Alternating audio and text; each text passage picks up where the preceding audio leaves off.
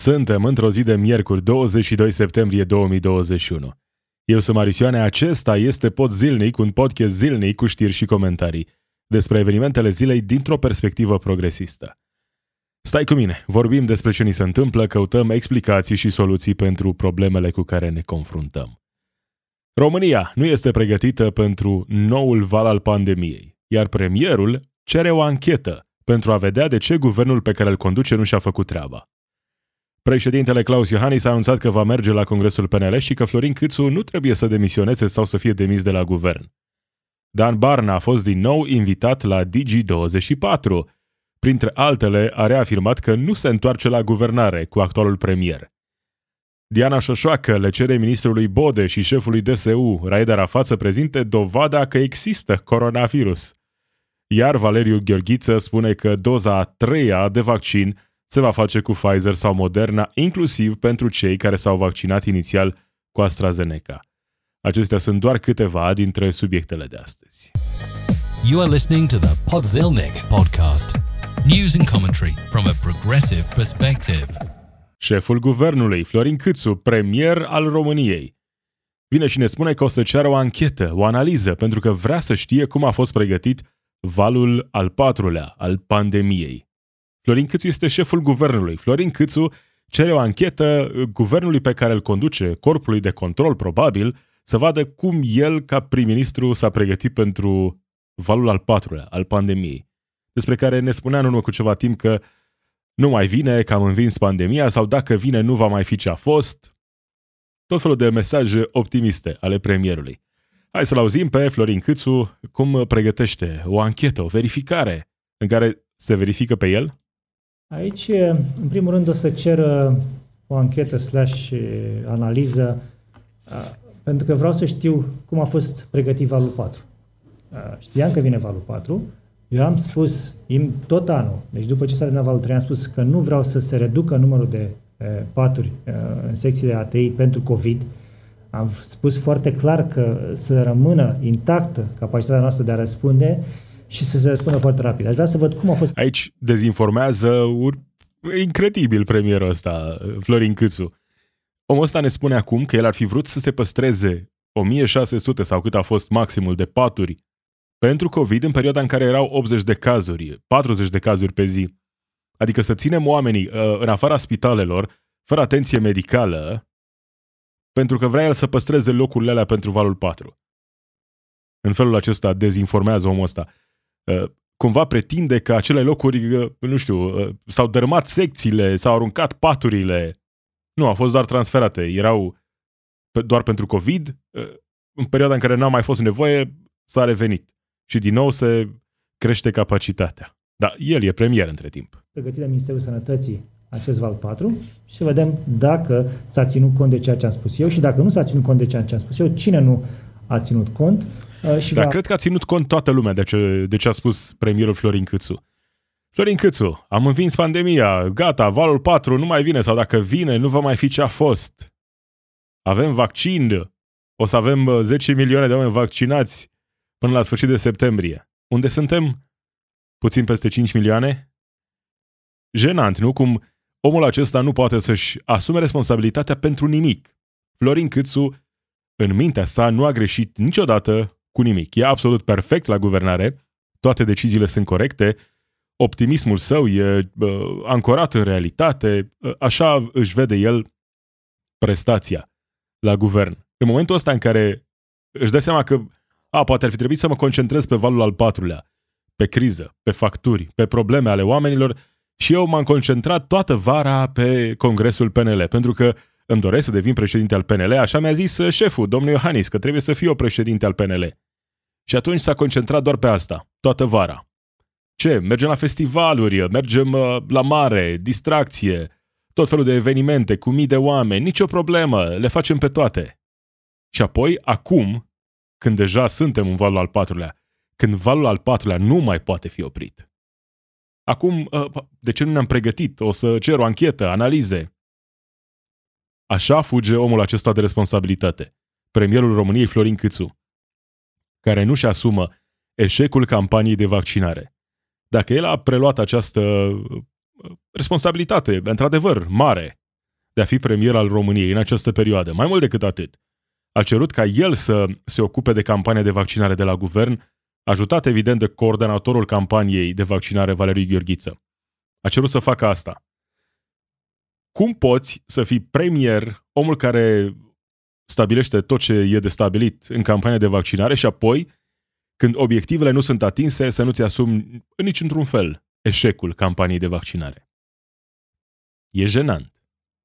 Doar dacă ești, nu știu, mega fan, câțu, ai statuie, îți încep dimineața cu o rugăciune în fața tabloului cu Florin Câțu, nu poți să vezi realitatea pe care cu toții o vedem. Faptul că omul acesta fuge de responsabilitate.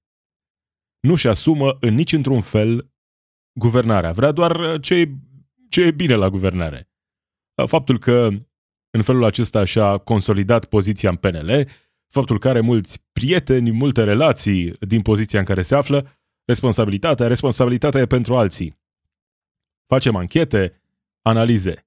Suntem în valul al patrulea, vedem peste tot un exemplu cu rata de incidență din București, pentru că e reprezentativ ce se întâmplă în București, chiar la nivel de țară. Pe 13 septembrie, incidența era undeva la 1,5 la mie.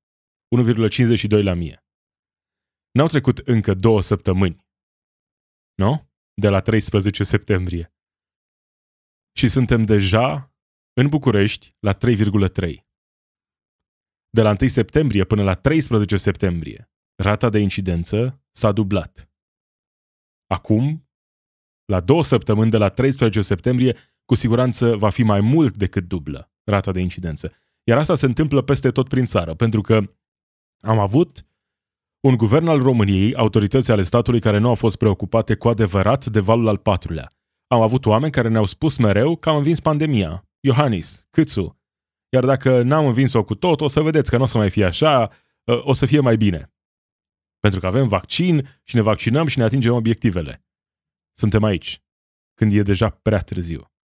E prea târziu să se mai schimbe ceva acum în valul al patrulea. Asta nu înseamnă că trebuie să ne oprim și să nu mai facem nimic. Evident că putem inclusiv ameliora valul al patrulea. Dar cine să facă asta? Omul ăsta care fuge de responsabilitate? Florin Câțu? În nici într-un caz. Acum avem discuții despre vaccinarea obligatorie. Președintele Iohannis spune că vaccinarea ar trebui să devină obligatorie pentru anumite categorii esențiale. Dar vorbim despre asta acum. Din nou, vorbim acum despre asta. Era evident de la început că pentru oamenii care lucrează în sistemul sanitar, vaccinarea ar trebui să fie evident obligatorie. Pentru oamenii care lucrează și au multă interacțiune cu publicul, profesorii, evident, testare sau vaccinare obligatorie. E un model pe care nu-l aplicăm, nu l-am fi aplicat doar noi în România. E un model internațional. Întotdeauna au existat reguli de genul acesta în raport cu vaccinarea. Pentru că e mai important binele public decât, uh, nu știu, niște fantezii de drepturi individuale pe care le ai dacă vrei să trăiești într-o societate. Ai o responsabilitate față de cei din jurul tău. Numai că oamenii ăștia responsabili, irresponsabili, Claus Iohannis, Florin Câțu, vin acum și ne vorbesc nouă despre pregătiri pentru valul al patrulea, despre uh, categorii esențiale care ar trebui să fie vaccinate. Acum, Acum, în momentul în care astăzi, când vorbesc, există localități unde la intrarea în diferite săli de spectacole, restaurante, îi se cere oamenilor certificatul verde. Da? Ca să intre acolo. Asta în condițiile în care angajații de acolo nu trebuie să aibă neapărat certificatul verde, nu? E în regulă să fie așa, la fel și în spitale. Am văzut coadă la intrarea în Spitalul Județean Timișoara cu oameni care nu erau vaccinați și, sigur, li se oferea test gratuit, doar că durează, evident. Și în felul ăsta s-au format cozi acolo la policlinică.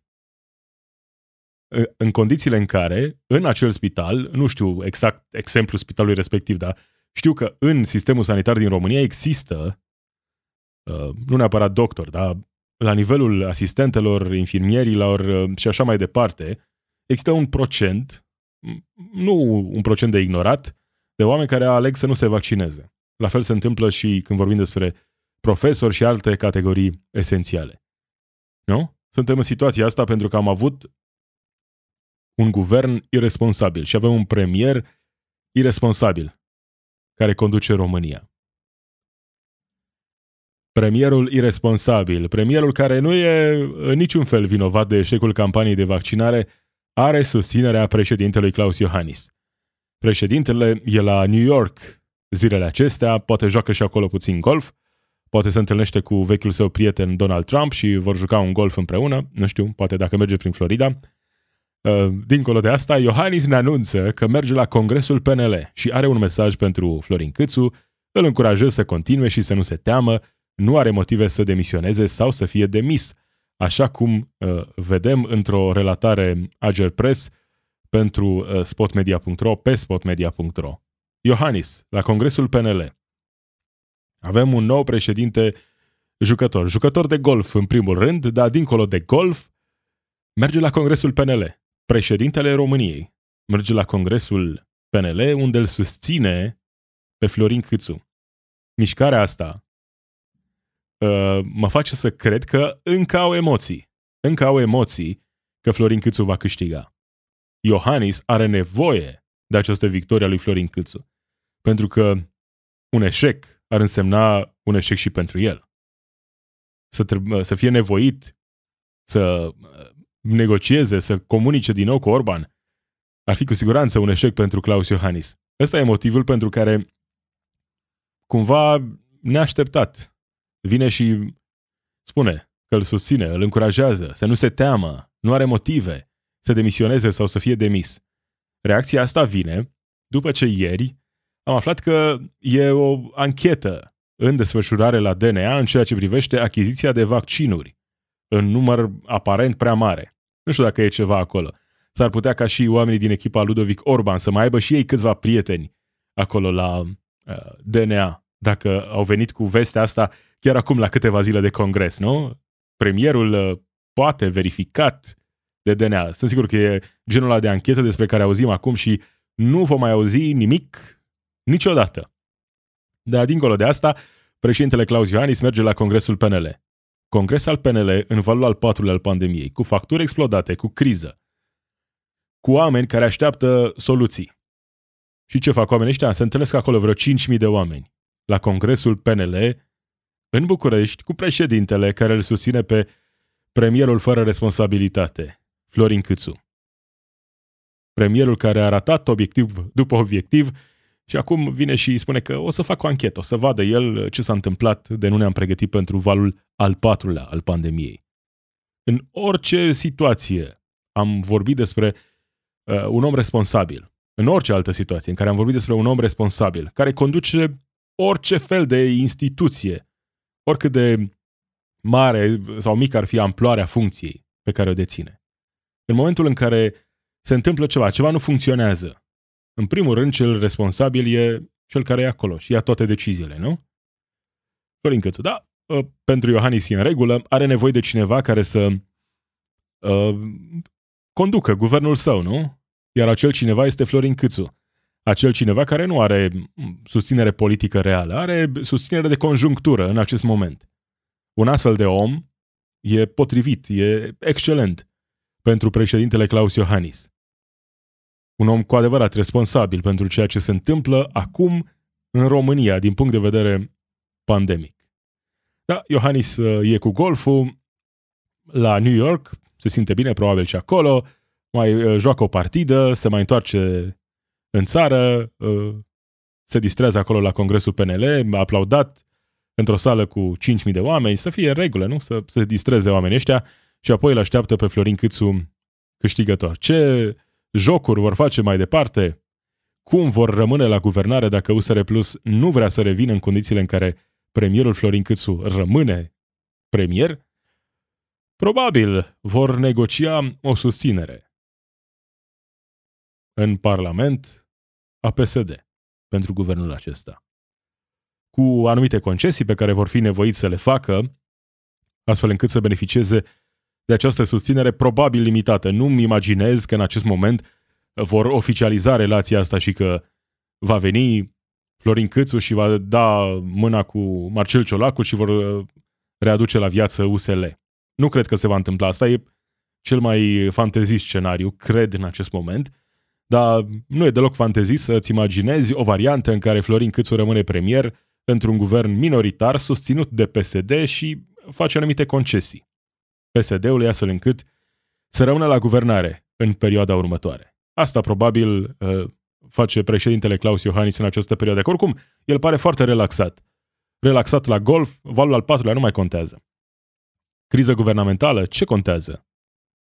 E totul în regulă. Ăsta e omul în care și-au pus atâția oameni speranțe și omul pe care noi, ca proștii, l-am votat de două ori, nu?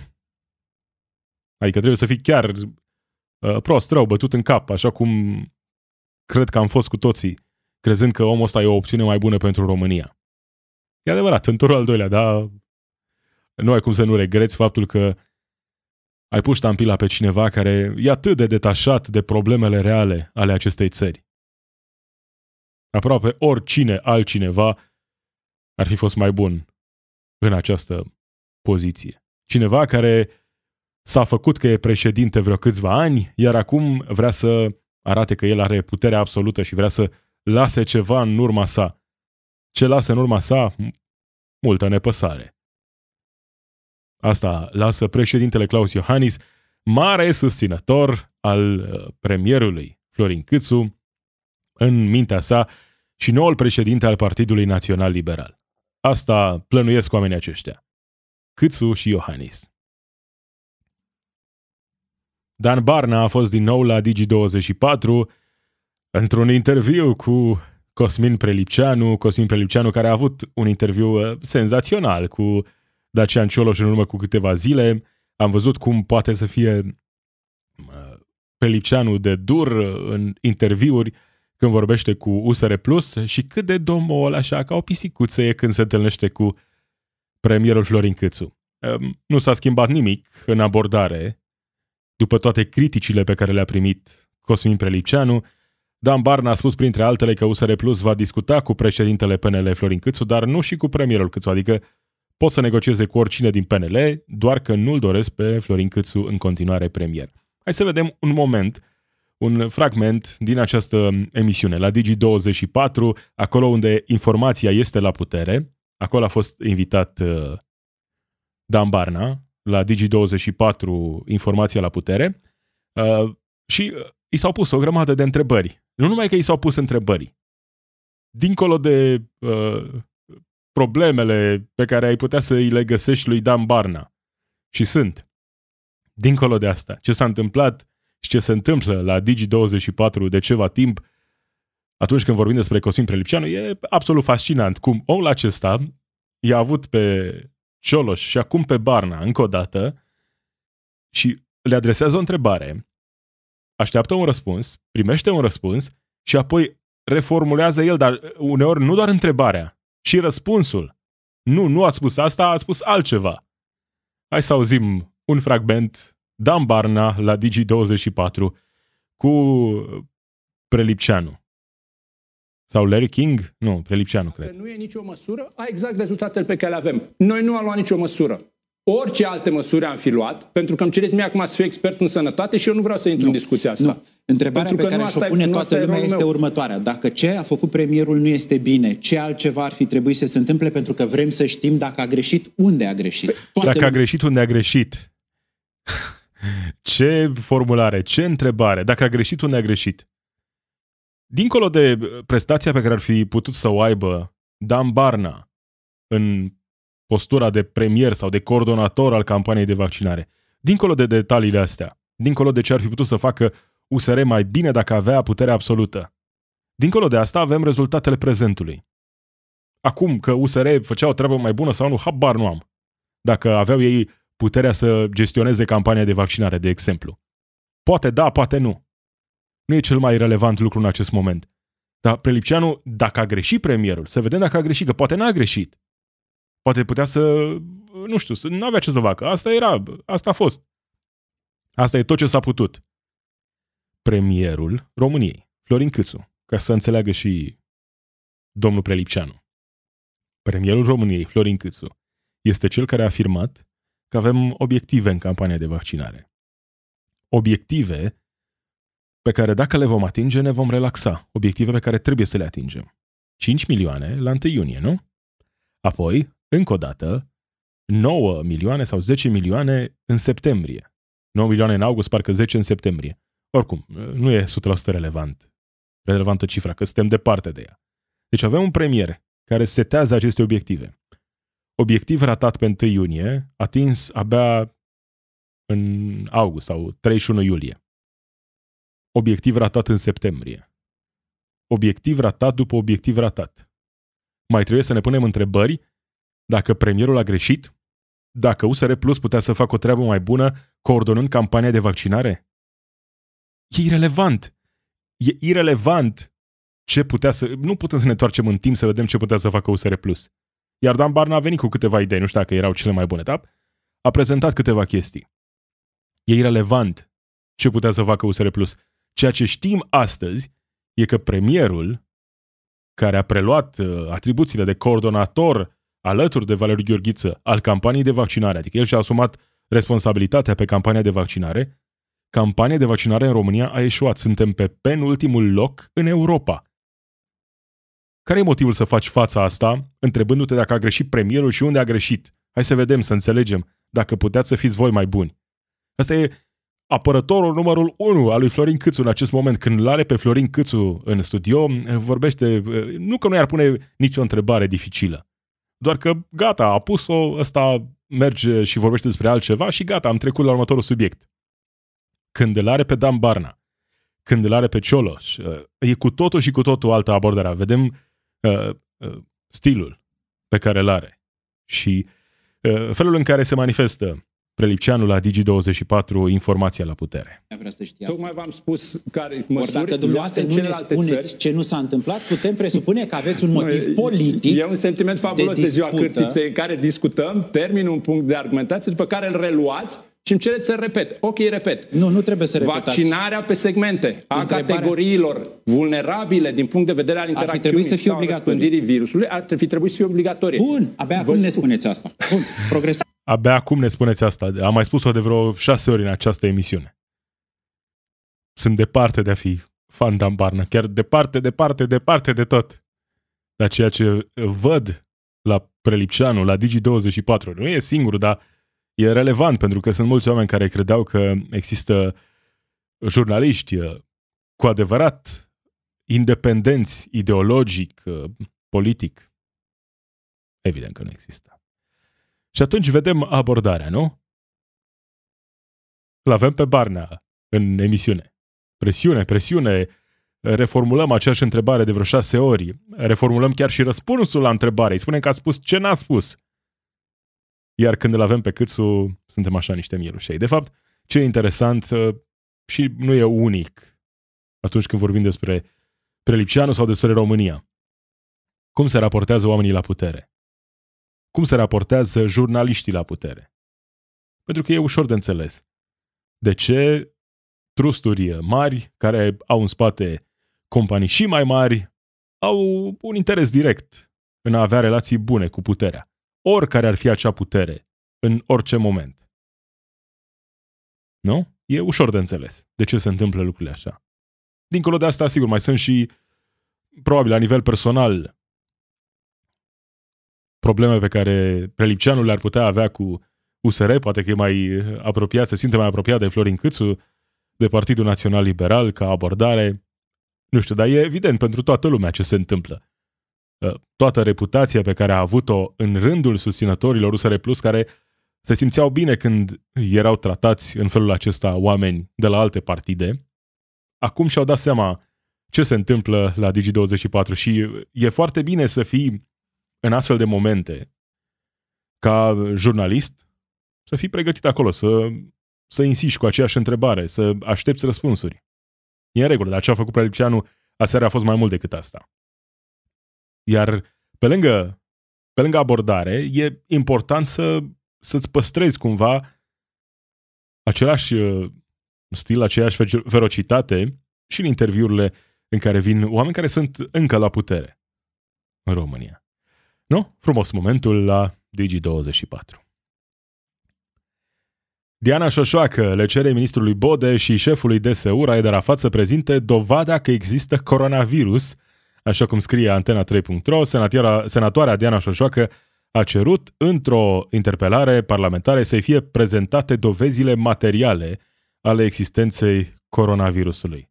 Hai să o auzim puțin pe Diana Șoșoacă. Stimați colegi senatori, după un an de zile de restricții în plină așa zisă pandemie, restricții care nu au dus la niciun rezultat din contră, după instituirea obligativității purtării măștii în spațiul public, numărul infectărilor a explodat din pix pentru că băieții deștepți de la guvernare mai trebuie să fure niște bani de ordinul sutelor de milioane de euro. Ne-am... Deci eu pun pariu că dacă Diana Șoșoacă era puțin uh, diferită ea și postaza în care se află, de exemplu, dacă cei care sunt astăzi la conducere ar fi cerut să, să nu fie niciun fel de restricții. Diana Șoșoacă ar fi preluat imediat poziția opusă. Nu, avem nevoie de restricții să îi protejăm pe copii, pe oamenii vulnerabili din țara asta. E un fel de gică contra care se hrănește din energia like-urilor de pe Facebook, inimioarelor pe care le primește pe live-uri. Și sigur, pe lângă asta, multă dezinformare. E, se vede că are istorie ca avocat, felul în care reușește să prezinte o informație care nu e falsă, dar să o prezinte într-un așa fel încât să denatureze cu totul și cu totul realitatea. Din momentul, ce spune aici? Spune, din momentul în care au uh, impus masca obligatorie, a crescut numărul infecțiilor. Da, s-a întâmplat așa, dar infecțiile nu au crescut pentru că s-a impus purtarea măștii. Infecțiile au crescut pentru că erau pe un trend de creștere, ăsta e și motivul pentru care s-a impus masca obligatorie. E important să înțelegi detaliile acestea. Pentru că așa manipulează oameni ca Diana Șoșoacă. Prezentând de foarte multe ori informații care sunt reale, dar e important să, să prezinți uh, informațiile în context ca să înțelegi ce se întâmplă. Faptul că Uh, a fost luată o măsură și apoi s-a întâmplat ceva, nu înseamnă că există o legătură directă de cauzalitate între cele două lucruri.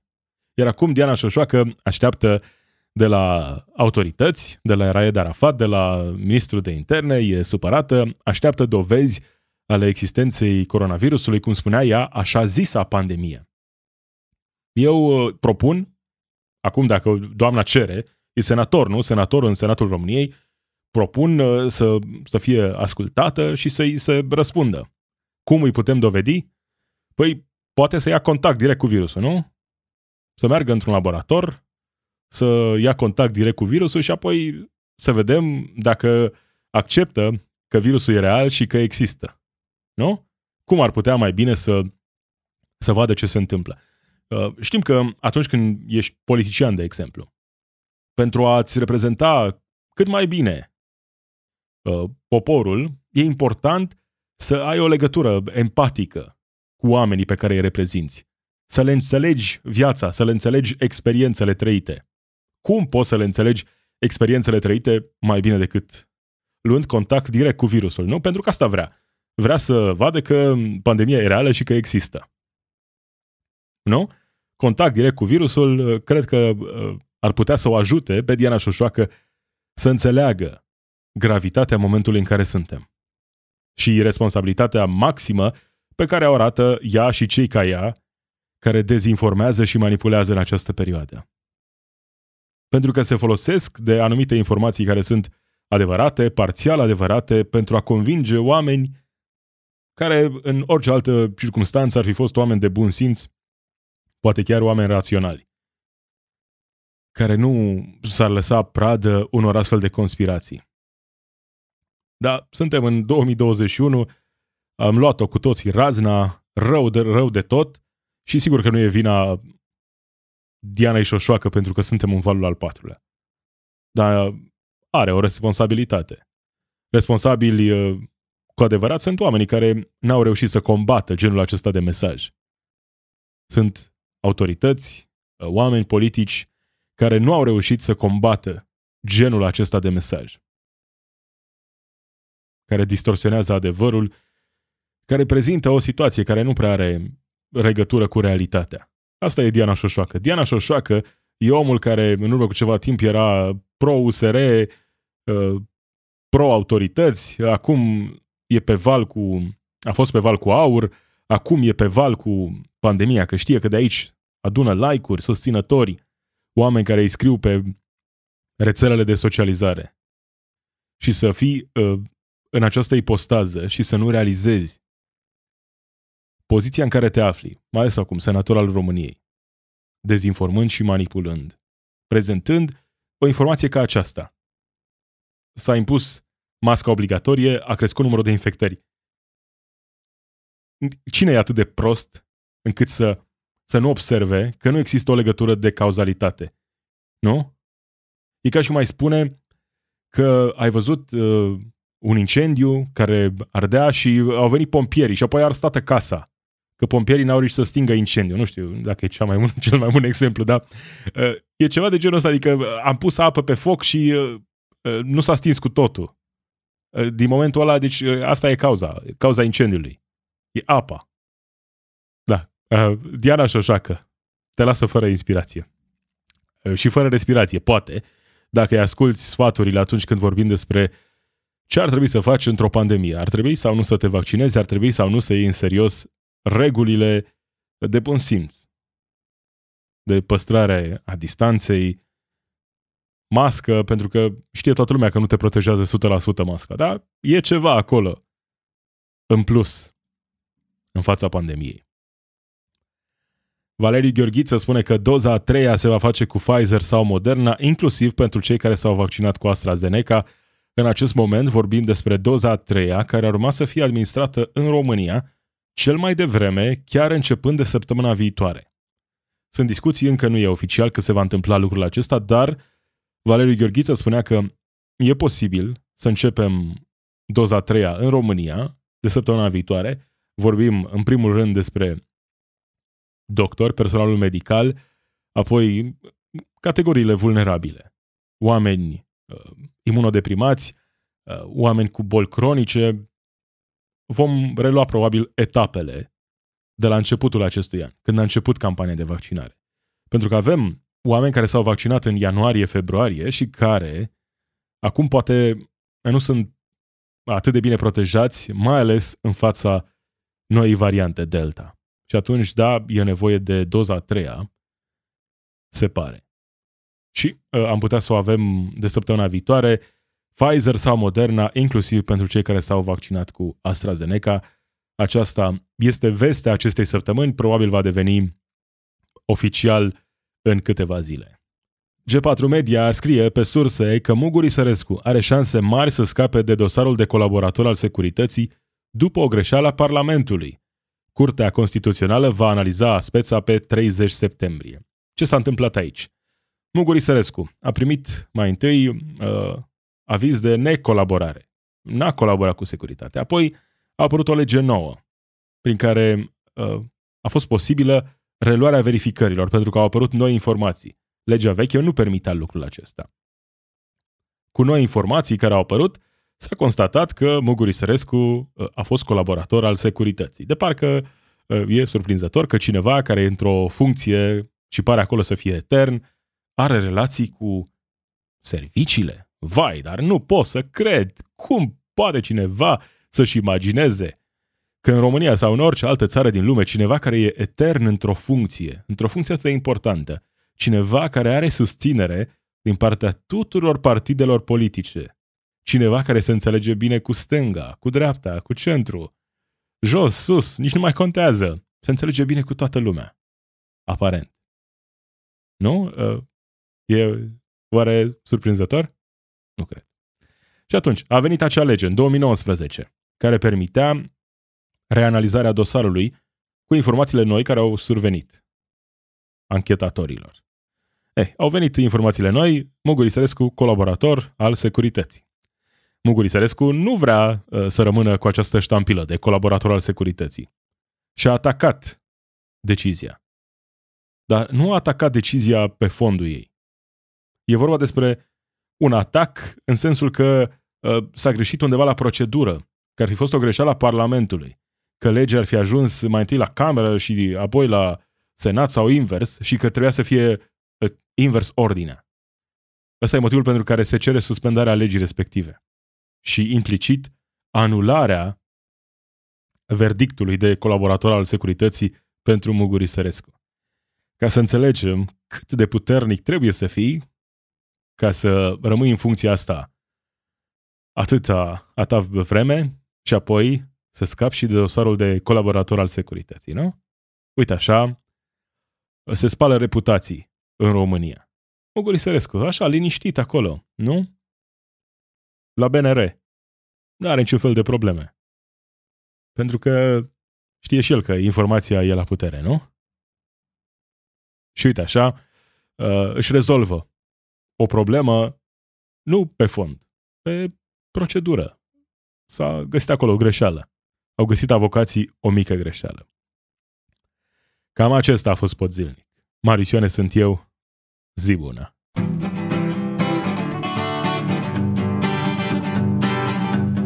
It's we who run the weapons plants and fight the wars they wage, and who work consumer hotlines from the inside of a cage. It's we who sweep the stock exchange where it's our lives they trade, but the black bloc makes us strong.